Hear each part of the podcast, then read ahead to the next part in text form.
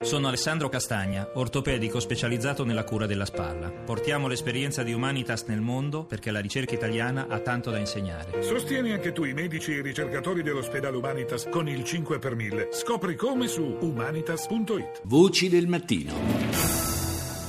In primo piano stamani sono naturalmente le elezioni in Israele. Il premier uscente Netanyahu, con una clamorosa rimonta, è riuscito a portare nuovamente il suo partito alla vittoria. A dispetto delle indicazioni fornite dai sondaggi fino alla vigilia del voto, il Likud ha ottenuto 29 seggi contro i 24 dell'Unione sionista.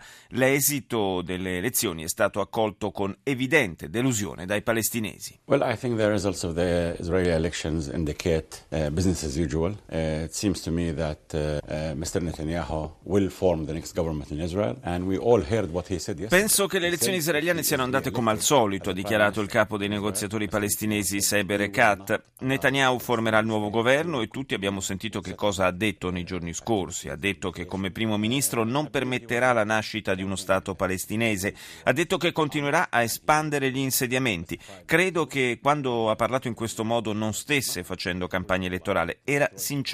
D'altra parte Netanyahu nella sua vita politica non ha fatto altro che distruggere la soluzione dei due Stati, ha concluso Erekat. Ci colleghiamo in diretta con l'inviata del giornale radio Maria Gianniti che ha seguito la notte elettorale a Tel Aviv. Buongiorno Maria. Buongiorno a te e a tutti gli ascoltatori. Netanyahu dunque ha vinto quello che a un certo punto era sembrato più che una scommessa un azzardo, cioè quello di ricorrere alle elezioni anticipate e ha ribaltato i pronostici. E infatti sono state settimane, soprattutto le ultime, di alti e bassi per Netanyahu, anche perché, eh, come ricorderai, proprio gli ultimissimi sondaggi alla vigilia delle elezioni davano quel sorpasso del campo sionista, cioè della formazione di centro-sinistra guidata da Herzog e Livni, e davano appunto il campo sionista in testa di quattro seggi. Però sappiamo quanto i sondaggi poi alla fine siano fallaci, non è la prima volta che ciò accade eh, nelle elezioni israeliane, ma è importante anche eh, ricordare quello che ha fatto Netanyahu negli ultimissimi tre giorni, anche ieri a urne aperte, addirittura ha fatto una conferenza stampa con un gruppo ristretto di giornalisti che però la Commissione elettorale ha sospeso, non ha voluto che venisse mandata in onda, che ha provocato fra l'altro una reazione molto dura dello stesso Netanyahu. Ha usato toni molto aggressivi, ricordiamo quello che ha detto eh, domenica sera a conclusione della campagna elettorale, quando appunto ha parlato come tutti gli altri esponenti dei partiti di destra eh, dell'importanza di tutelare eh, la terra di Israele, eh, come anche l'indivisibilità di Gerusalemme, la sicurezza, insomma ha fatto leva ancora una volta su quelle che sono le paure degli israeliani, o meglio di una certa parte di israeliani, e quella parte di israeliani che teme appunto per il futuro del proprio paese. È riuscito facendo questo a eh, convogliare alcuni dei voti che eh, erano diciamo destinati al, alla formazione di Naftali Bennett, focolaio ebraico, verso il Likud, ma soprattutto è riuscito a convincere una fetta di indecisi decisi. Ecco quindi questo risultato. Si pensava ieri alla chiusura dei, pe- dei, seggi, si parlava di un testa a testa che lasciava tutte le eh, porte aperte, mentre invece adesso con, a conclusione dello spoglio, ormai appunto è stata dichiarata eh, poco meno di mezz'ora fa ufficialmente la vittoria del Likud di Netanyahu, con questi risultati a questo punto Netanyahu può andare a formare un governo con le altre forze di destra, a cominciare appunto da quella di Naftali Bennett, i partiti ultraortodossi, ma l'ago della bilancia è rappresentato da da, questo, da questa formazione Culano di Moshe Kahlon, che è un fuoriuscito del Likud, comunque sempre un ex membro del Likud, ma è più una destra sociale.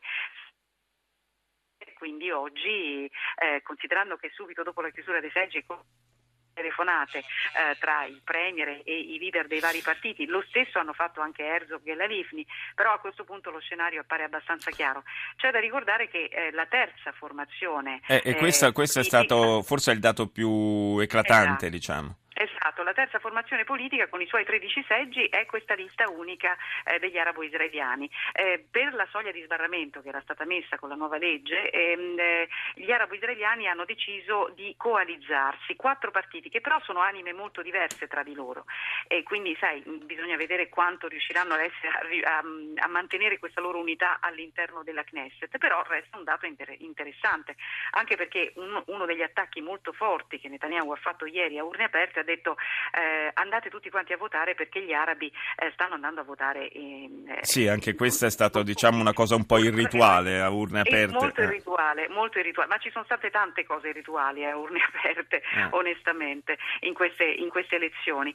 Ehm, allora, ricordiamo che comunque il presidente Rivlin sta lavorando da giorni alla possibilità di un governo di unità nazionale, però certo adesso con questo dato eh, definitivo eh, questa ipotesi la possiamo vedere, eh, possiamo immaginare che tramonti, ma come detto qui in Israele non è mai detto mai nulla, eh, certo, ma comunque eh, sulla base dei dati disponibili adesso eh, Netanyahu con il sostegno delle altre formazioni di destra avrebbe i numeri per avere la maggioranza alla Knesset?